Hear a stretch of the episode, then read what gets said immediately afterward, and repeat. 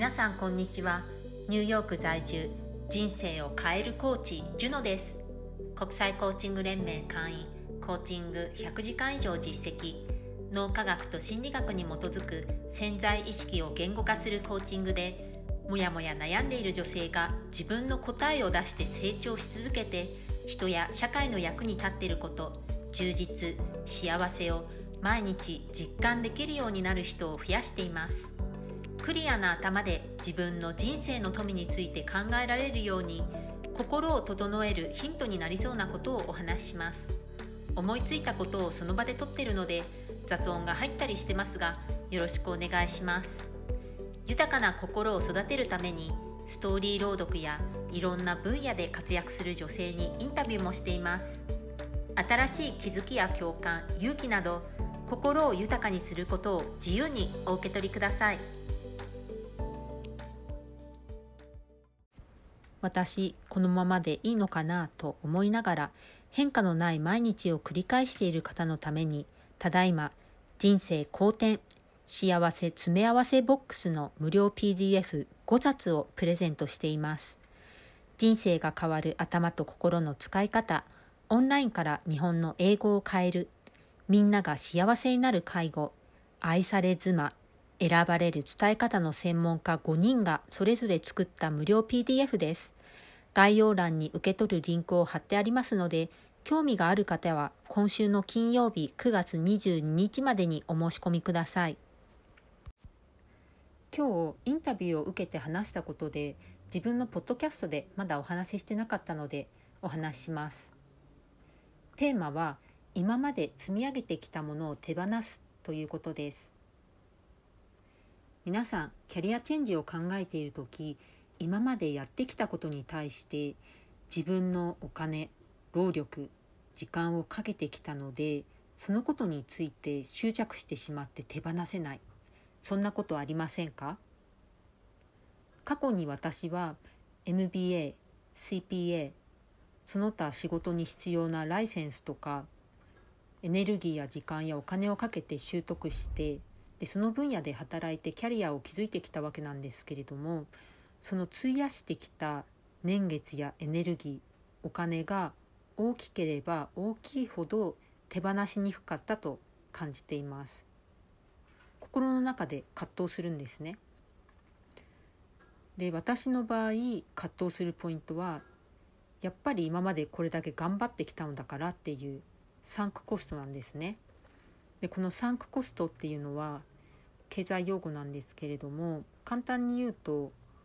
お金や時間や労力過去に使ったお金や時間や労力でもうリカバーできないコストのことを指します。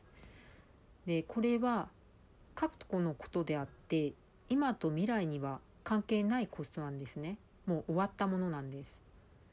けれどもこのサンクコストが大きければ大きいほどもったいないっていう気持ちになって撤退するという意思決定ができなくなってしまうんです。で私はやっぱりこのサンクコストに縛られてしまってたわけなんですけれどもでそうするとどういうことが起きるかというと機械損失になるんですよね。サンクコストに縛られて現状にとどまった場合そうするとそこを手放して別の道に行った時に得られるチャンスっていうのを逃してしまうことになるんです。自分が本当にやりたいことができるようになる機会損失。自分にもっと合ってる仕事や環境を手に入れられるようになる機会損失。もっと輝く自分になれる機会損失。で私はそっちの方がもったいないと思ったんですね。なので今物事がうまくいってないと思っている方がいらっしゃったら道は2つですその場に踏みとどまって頑張り続けるか別の道に行くか私の経験上なんですけれども私の感覚としては自分に合わない仕事や環境で頑張り続けても伸びしろは限られてるんですね。でむしろ伸びないで停滞しちゃったりさらには対抗してしまうってこともありますなのでそういうサンクコストにとらわれて動けなくなってしまってたら現状にとどまった時の機械損失っていう方も考えてみてでどっちが自分にとって重要かどちらが最適かっていうことを考えてみることをお勧めします。で今私が読んでいる本で、えー、関連していておすすめしたいのが「諦める力」っていう本があるんですけれども、えー、タエス為末大さんというアスリートの方が書いた本なんですけれども「諦める」を選ぶと再定義するっていうふうに、えー、本でも言ってるんですけれども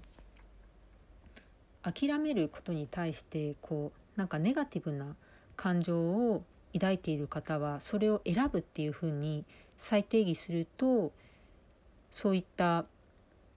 何て言うんですかね葛藤なども手放しやすくなるんじゃないかなっていうふうに思います。自分はそれを続けることを諦めるっていうとなんかこうマイナスな気分になってしまう人は私はそれを続けることをやめたやめる判断をしたやめる選択をした。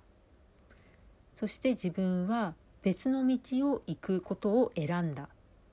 というふうに再定義すると